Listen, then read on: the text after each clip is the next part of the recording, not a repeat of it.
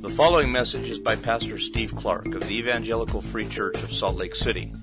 More information is available at our website, www.slcevfree.org. From Hebrews chapter 1. You, Lord, laid the foundation of the earth in the beginning, and the heavens are the work of your hands. They will perish but you remain. They will all wear out like a garment, like a robe, you will roll them up. Like a garment, they will be changed. But you are the same, and your years will have no end. Bear with me.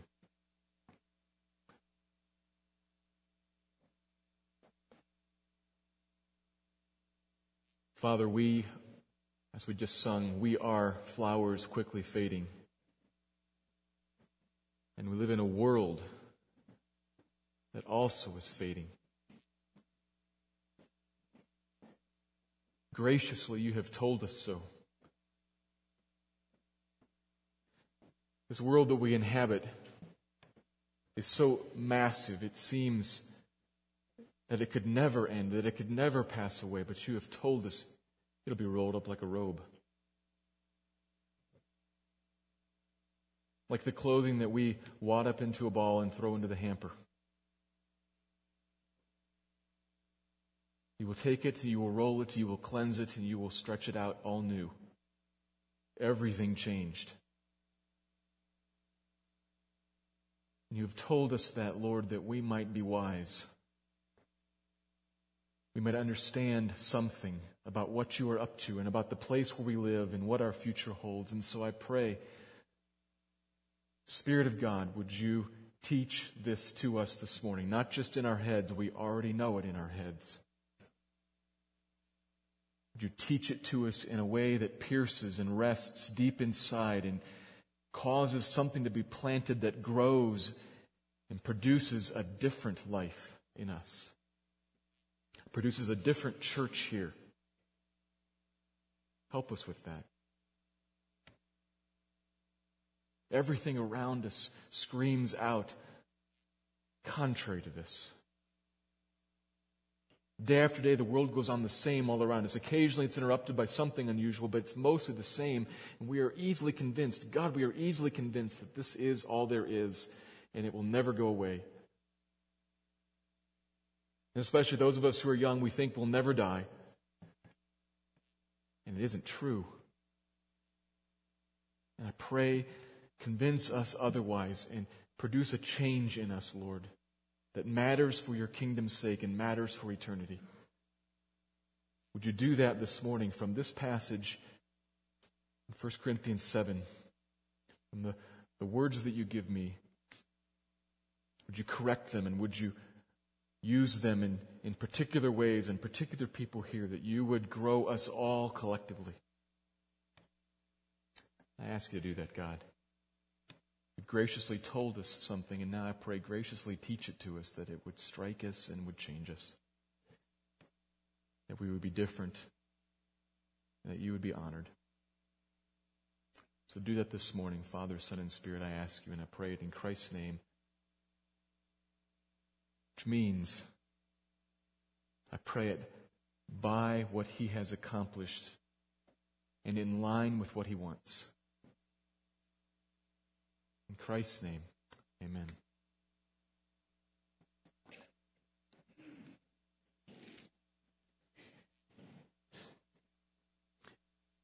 Earlier this month, the world was supposed to have ended. Maybe you saw it on the news or on a billboard or read about it in the paper somewhere. Religious people who claim to be Christians claiming the Bible told them that at such and such an hour on such and such a day it was all going to be over. This despite the fact that Jesus himself told us that no man knows the hour of the day. Nonetheless, some people claimed to know and some responded in extreme ways, quitting jobs, divesting themselves of all their possessions. I, I read it in the paper about a man who lives out east and and he just stopped going to work and drove his family clear across the country so that he could be in California in time. And they asked him why, and he said, I'm not going to get paid next week anyway. Why bother working? That was his thought. And obviously, there are a whole bunch of problems there. A whole collection of problems in that group of people believing and then living as though the world were passing away tomorrow. A lot of problems. Different than the ones that most of us face who believe and then live as though the world is never passing away. Not tomorrow at six, not next week, not ever.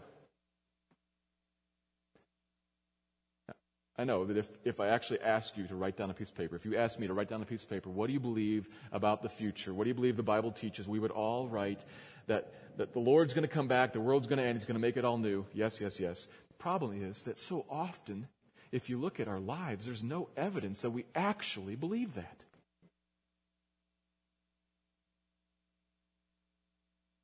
They've driven off into one ditch on one side, 6 p.m. tomorrow, get ready.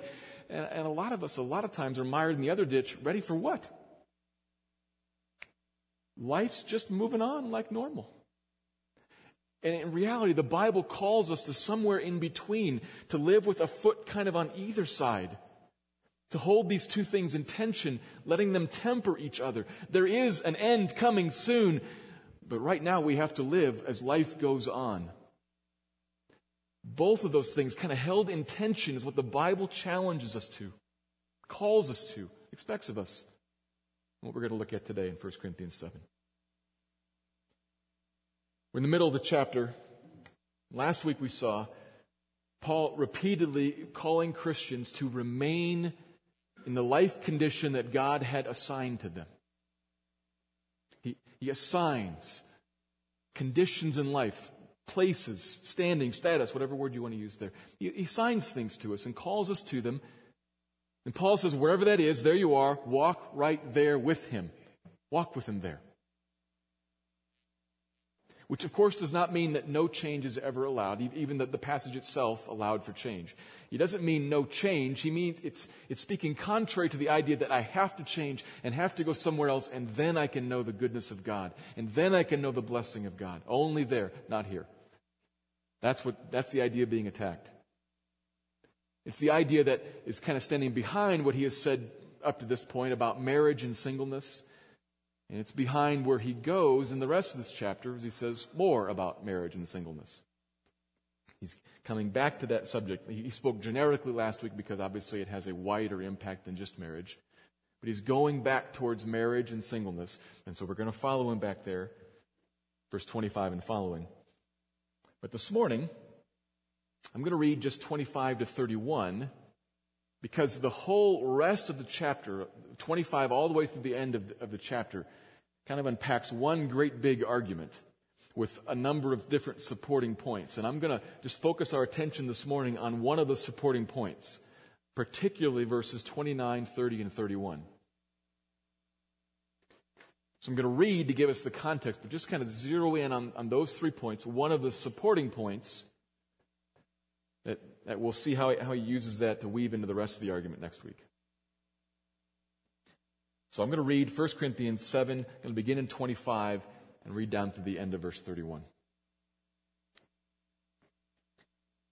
Now, concerning the betrothed, I have no command from the Lord, but I give my judgment as one who by the Lord's mercy is trustworthy. I think that in view of the present distress, it is good for a person to remain as he is. Are you bound to a wife? Do not seek to be free. Are you free from a wife? Do not seek a wife. But if you do marry, you have not sinned. And if a betrothed woman marries, she has not sinned. Yet those who marry will have worldly troubles, and I would spare you that.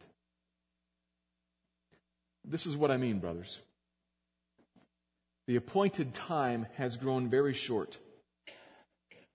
From now on, let those who have wives live as though they had none, and those who mourn as though they were not mourning, and those who rejoice as though they were not rejoicing, and those who buy as though they had no goods, and those who deal with the world as though they had no dealings with it for the present form of this world is passing away.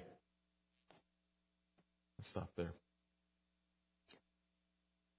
Verse 25 begins with that phrase, now concerning, indicating that he's addressing another issue raised in the letter that the Corinthians had written to him.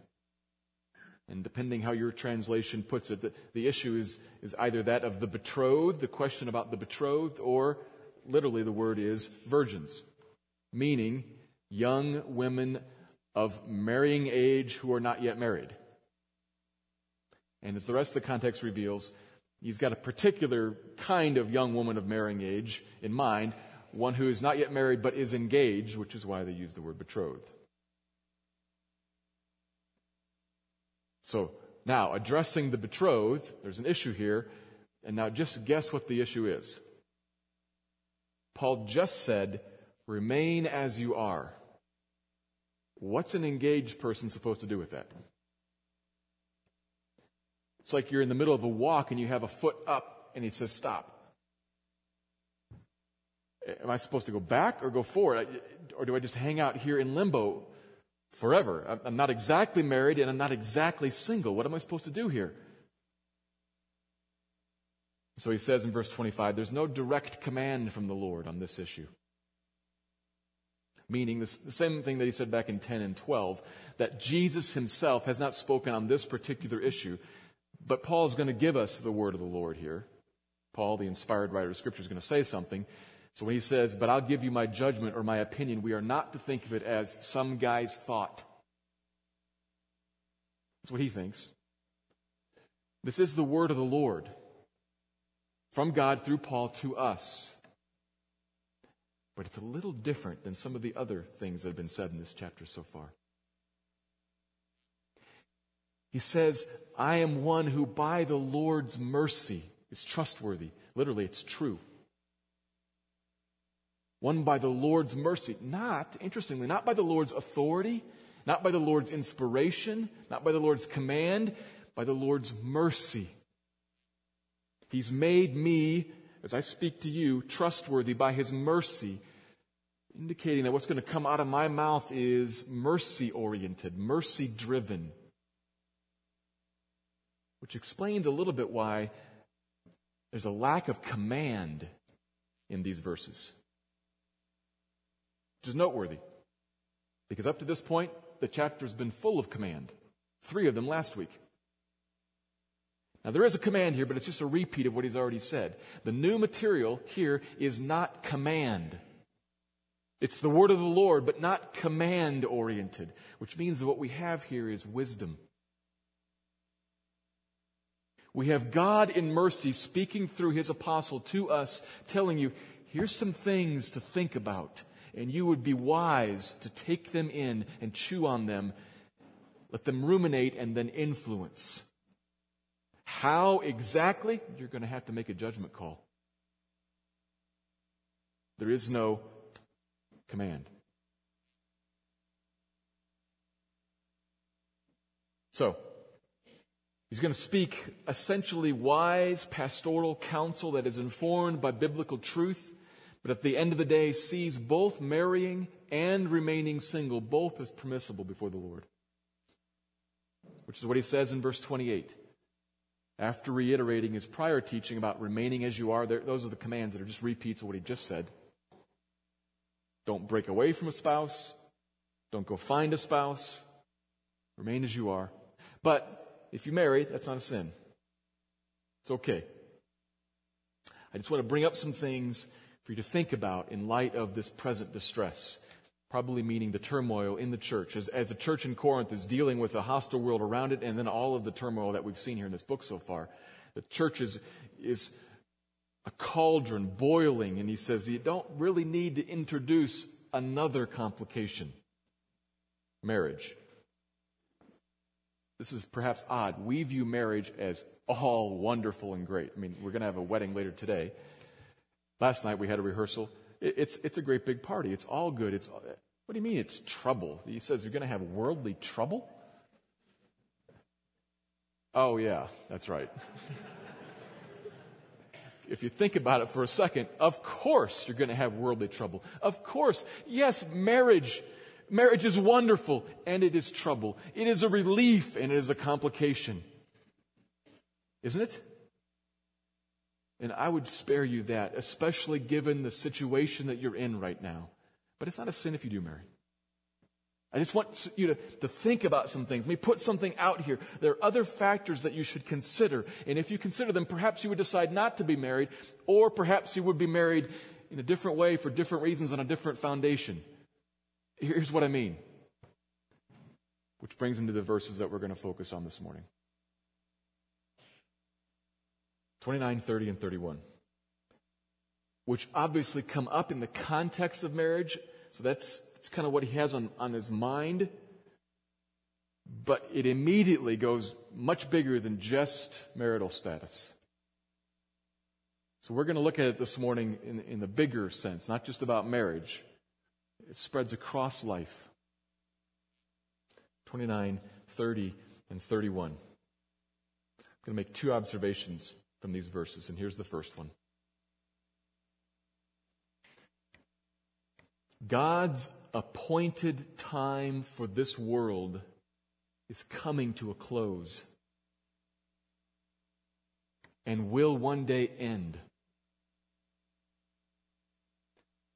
God's appointed time for this world, it's coming to a close and it will one day end. This is the beginning and the concluding statements of this section, 29, 30, 31. Verse 29 The appointed time has grown very short. Or if you have the NAS, the New American Standard, does a very good job of, of catching the grammar there. It has been shortened. Now, the idea of shortening, to, to tighten something up, to, to gather it together like, like furling a sail. You, have a sailboat with a great big sail that would hang, and when it's furled, it's gathered up. That's the idea here. Time has been gathered up, and grammatically, it has been done. It's been done already. It's been gathered up, shortened. And not just time in general.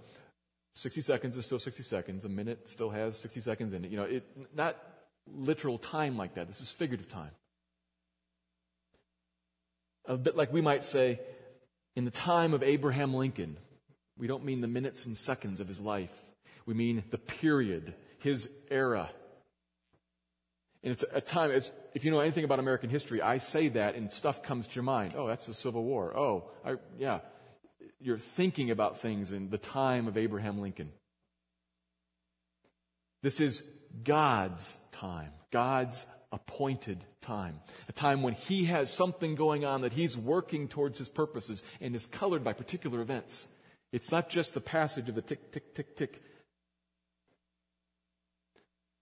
God's appointed time. The time that God has set in which He works in this world to accomplish His purposes. It has a beginning and it has an end. The time in this world, it has a beginning. There's a creation. There is, there is a chapter three, fall. There is a chapter three and a half and four, first seeds of redemption. And it's tracked throughout the Bible, God's time, what God is doing as He's moving towards an end. Another way to express this would be God's redemptive history. It's tracking. It's moving along. There are things foretold. God would act. He would act in this people, in this place. He would send, particularly, a Messiah. That'd be a key figure. He's coming. Foretold, always. And then God shortened the time. When did that happen? When He sent Him. As Galatians 4 talks about, in the fullness of time at just the right moment in this plan, right there. God sent this Redeemer. And when he did that, it's as if he grabbed the hands of, of the clock of redemptive time and moved them dramatically. He initiated the final stage. He moved us into, if you will, stoppage time. Do you know stoppage time? I'm not a soccer aficionado, but as I understand it, stoppage time is that time period after the game's supposed to be over, but isn't yet. It's in soccer. They, collect all the time throughout the match in which somebody's been injured, or I, I suppose the ball's been placed here or there for a penalty or something, and, and the referee's keeping track. And after the 90 minutes of regulation ends, there's a period of time, and the game's still going on. Anything that happens still counts. And you don't know how long that's going to be. You know the game's not going to be shorter than 90 minutes but it will be longer to some extent. And you know that after the 90, at 89, you don't know. Uh, do we have one more minute left? Or three? Or four? Or five? Or two and a half? You don't know. Now, I later realized that they actually hold up a sign that says how many minutes. but they don't tell you how many seconds, I don't think. So you don't know 3 and 38 seconds, 3 and 28 seconds? The referee knows he's got to watch. And at some point, the ball's flying around the field, the players are running, and he blows the whistle, and it's over. It's over. God has, when He sent Christ, moved us into stoppage time. And how long is it running? I don't know. All we know, to switch metaphors, He's taken an hourglass, has turned it over, the sand is running, and He put a cloak over it. How much longer? I don't know. But I know the sand is running. I know the clock is ticking.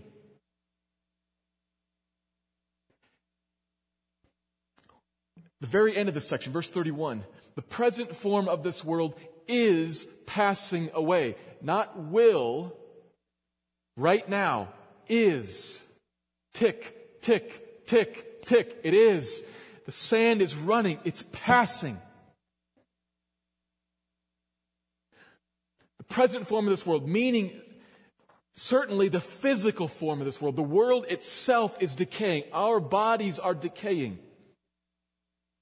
But more than that, more than the form of the world in a physical sense, the form of the world in the sense of how this place works. The world. What it values, what it's oriented about, what we live for, what, what measures success and failure. It's passing away. Right as we speak. How much longer? I, I don't know. I don't know.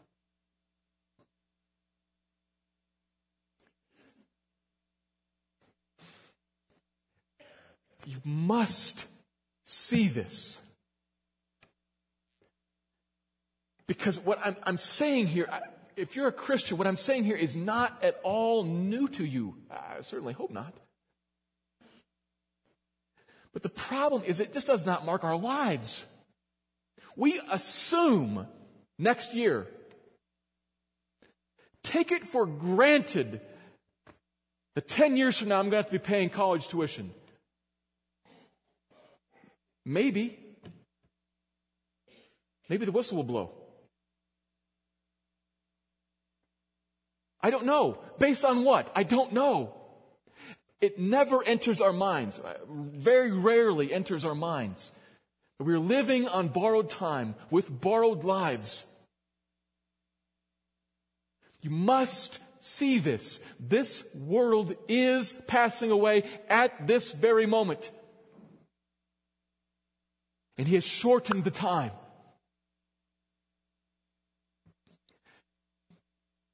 For two different groups of us, this has an important impact. If you are not a Christian, everything is on the line right now. Certainly, there are some here who are not Christians. I, I, don't know who exactly all that is. But I plead with you you're living on borrowed time in a borrowed world, and there will be an end. May God give sight to see that. He has told us this not as a threat, but as a gracious, merciful warning.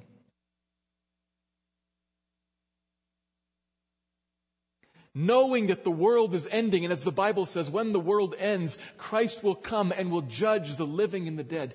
Every single one of us. Judge us not by comparison to one another, but judge us by comparison to God's holy standard, His law.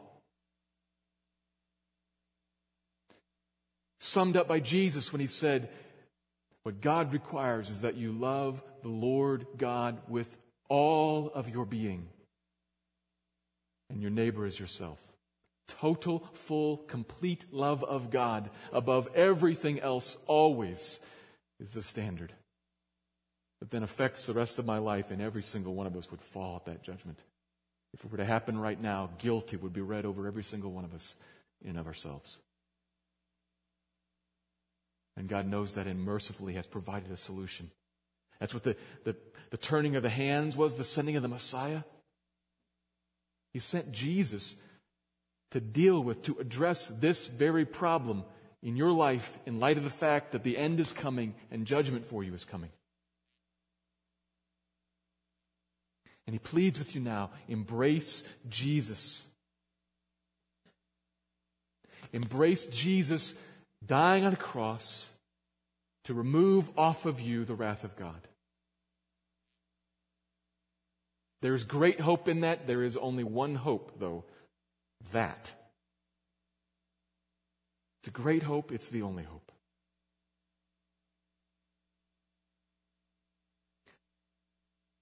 And for those of us here who are Christians, do you think about this? Not occasionally when somebody brings it up, but do you think about this in and throughout your day? There should be a great encouragement and a great correction that this would generate in you. A great encouragement in that we are so often burdened by the sorrows of this world, and the encouragement would be they are passing. It is passing, and He is coming. You should take heart in that. And the correction would be does this mark your life, how you invest your resources, what you do with your time, how you speak to other people, the goals towards which you live? It's so very hard. I've been thinking about this this week, getting ready to preach this and thinking about it. And it is, there is an odd mental battle, that's the best way I can describe it, that goes on. If you walk out and you look out there and you think, this all rolled up like a garment? Really? I can't even imagine that. And I've seen movies that attempt to depict it, but I can't even imagine that. But it is coming. Brothers and sisters, it is coming. It tells us all over the place. It has always been a part of the plan. This place is not itself in this way eternal. He'll make it new, but this place is passing.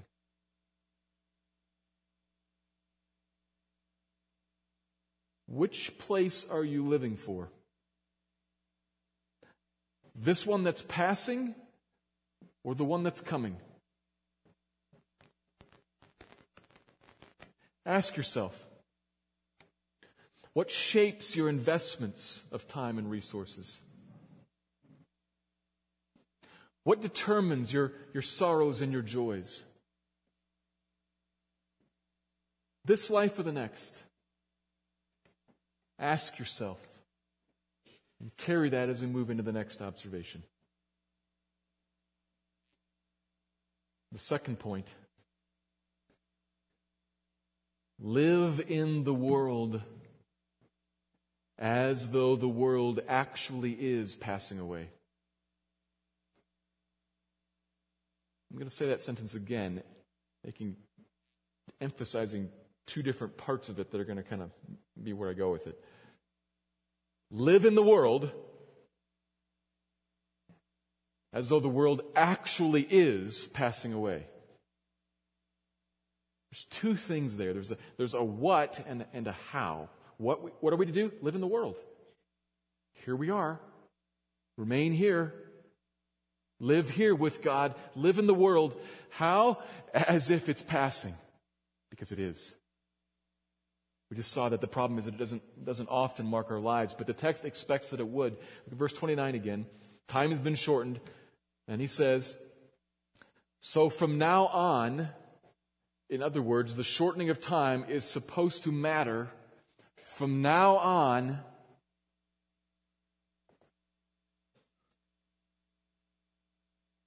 wants us to live a certain way. Let those who have wives, and I think to make it flow, he, he has skipped the opposite expression, but it means that as well, those who have husbands, those who have spouses, we could say. Those who have wives live as if they had none. Those who mourn as though not mourning, who rejoice as though not rejoicing, who buy as though not owning anything, who interact with the world as though not interacting with the world. How that is set up, the structure there holds both of these what and hows. The what, the first half of that, you have a wife, you mourn, you sorrow, you buy, you interact.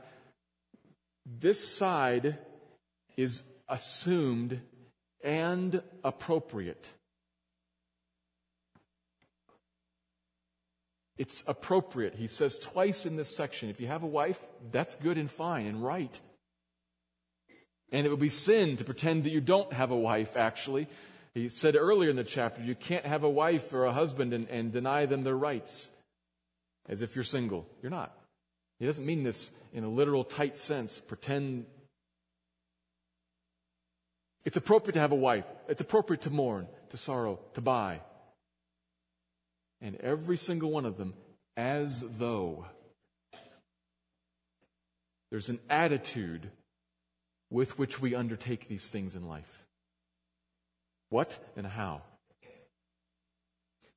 So let's take one of them and unpack it a little bit the buying one, the commerce, in verse 30. He's talking to the church in all this, saying, Those of you who buy things, and you will, you will go into the store, you'll put down money, and you will acquire something that now the store owner believes you have the right to carry out. And that now your neighbor knows he can't steal from you. You will own it. You bought it, it's yours in the eyes of society. But buy it as though you don't own it. There's a perspective there. Something that's not literally true, but I need to think of it as if it is, though it isn't. But think of it as if it is. I rented a car a, a few weeks ago. Nice very new, very comfortable, very smooth. It was the same make as the, the car I, I do own, just about 20 years, 15, 18 years newer. It was marvelous. But it didn't give me that, oh, I have a new car feeling. And I was not sorry when I gave it back because I knew it was only mine for three days and they were going to clean it and give it to somebody else. Buy a car like that. As though it's not yours. Hold it very loosely, is the point. You have to buy it. You have to live in the world. You will live in the world, holding it very loosely. You have to interact with the world very loosely. You have to mourn and to rejoice and to marry. Let me say this. I'm going to say this twice because I want to say this very carefully. You engage in all of those activities, and of course, the list is not exhaustive, although when you get interacting with the world, it becomes pretty close. Engage in, in that side, that set of activities. I'm going to say it like this refusing to allow them to become the source from which you draw life, for which you live life, by which the course of your life is determined. I'll say that again. refusing to allow them to become the source from which you draw life, for which you live life, by which the course of your life is determined. So you marry, you have a spouse, and you engage with that spouse refusing to allow that spouse to become the source from which you draw life, for which you live life, which directs the course of your life. Because there is something far greater than a spouse that is to be all of those things God Himself and His kingdom. You mourn here. We mourn at loss. You go to a funeral and you mourn. That is appropriate. But whatever was lost cannot be allowed to be the thing for which you live, from which you draw life, which directs the course of your life, because there's something far more important than whatever was lost God and His kingdom. You rejoice, something great happens, you graduate, you get married, you get, you get a job. Wonderful. Do not let that become that from which you draw life, that for which you live, which determines what you do, who you are. You do those things, engage in those things as though. Because in fact, the world is passing away.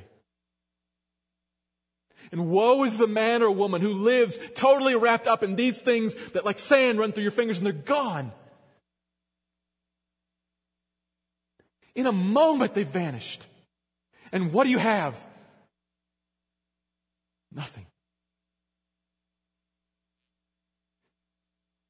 Live here as though this is passing away and something else is coming. Because it is. Which means a couple of things for us. The what and the how again are here, and, and they're tempered by each other. You, oh, they're, they're held in tension by one another. And, and I thought about, I mean, I wrote out a, a bunch of ways to express this, and, and I think at the end of the day, I just want to say, please let me talk to you. Because we have to live here for something or another. You're going to go out this afternoon and spend time and spend money on something or another. Don't withdraw from the world and cash it all in and assume 6 p.m. tomorrow because it may not come. Engage and engage wisely. Realize that there are people who live next door to you and occupy the next cubicle and maybe sleep just down the hall from you with whom you need to interact. Engage with them. Live in this world. Do not let us become a people. You do not individually become a person who withdraws from society and from everybody else and just wants to live in, in some sort of a holy huddle, working on becoming more Christ like yourself, waiting for Him to come. He has you here for a reason to walk with Him in this world. Last week, remain with Him here. By virtue of the fact that you're still here, He wants you here. By virtue of the fact that you know so and so and so and so, He wants you to know so and so and so and so. Engage with them. Live.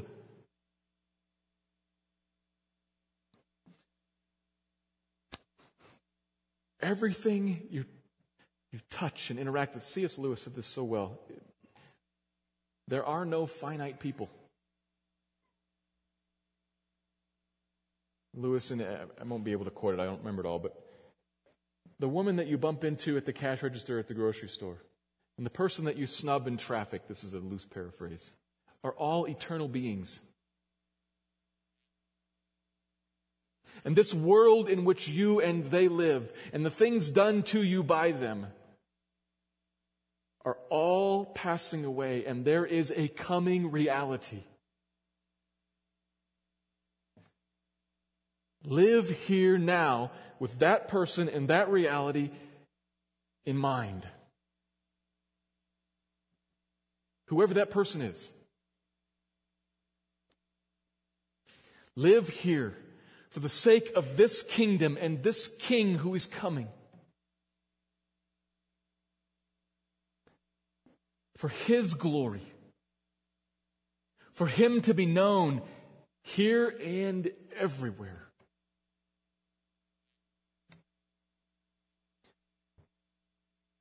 And how does that happen? I mean, that, that, that's the call, and, and I would imagine that I haven't been the first person to say that to you. How does that happen? Well, there's got to be something in here that gets changed. And part of the change is, is God mercifully telling us, listen to me, children, sons, daughters, listen to me, he says. The present form of this world is passing away. It is. I have shortened the time. I'm standing there with, with a whistle and a clock or a trumpet perhaps. And it will end.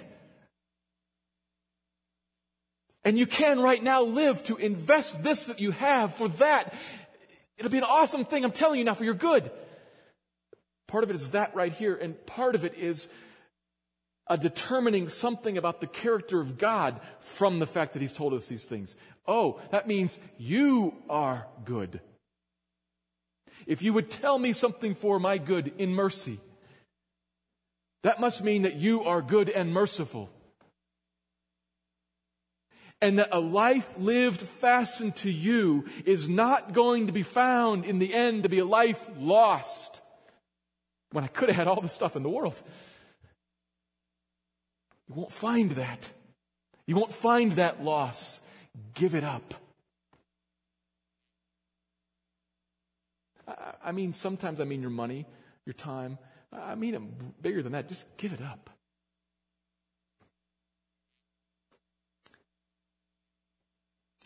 There's a mindset that has to change, a heart that has to change.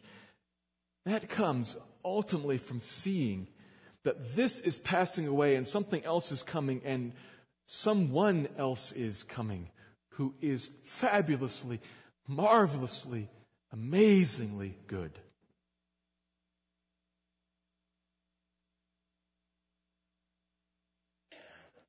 And the kingdom of God becomes the kingdom of men. When that place fully invades and this place fully passes, there at that time you will know joy. Investing in that is worth your all.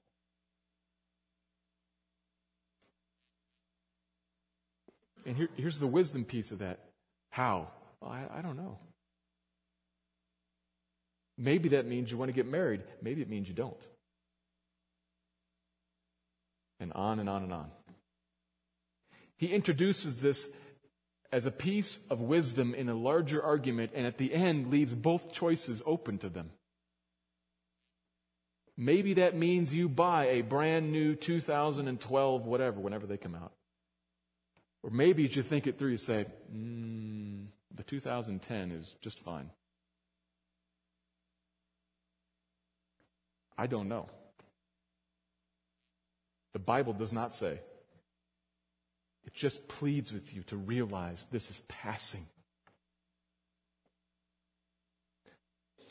And maybe that means that you should think, I don't need wood trim inside my car.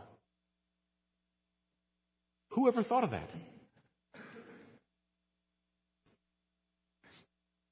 Maybe you do some for some reason.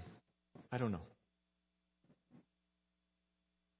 Maybe you, maybe you need that TV or, or you don't. Maybe you need that private time by yourself or, or, or maybe your neighbor does.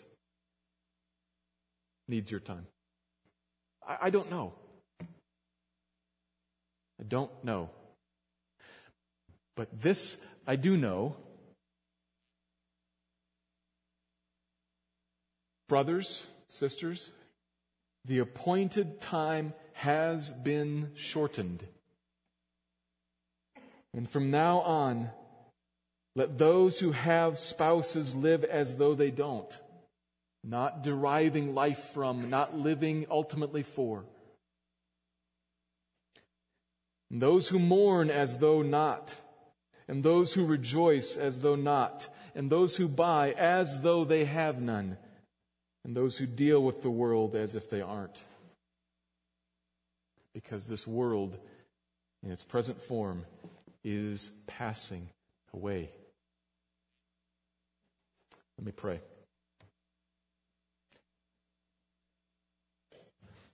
God, I pray, give us wisdom. And give us the wisdom to weigh the wisdom that you have given us in your word. And I pray for my brothers and sisters here as they weigh out life, that they would know your mercy that allows for either, but perhaps would incline them towards one or the other in light of the future. I, don't know. But I pray graciously guide and teach individual people here now, later this afternoon, tomorrow as they face choices. And Father, I pray for those here who don't know you, and I ask you to draw them, to alarm them with the coming end and judgment, and then to ease their alarm with your grace, available at the cross for those who come and believe. So speak now to your people, I pray, Lord. I pray this in the name of Jesus. Amen.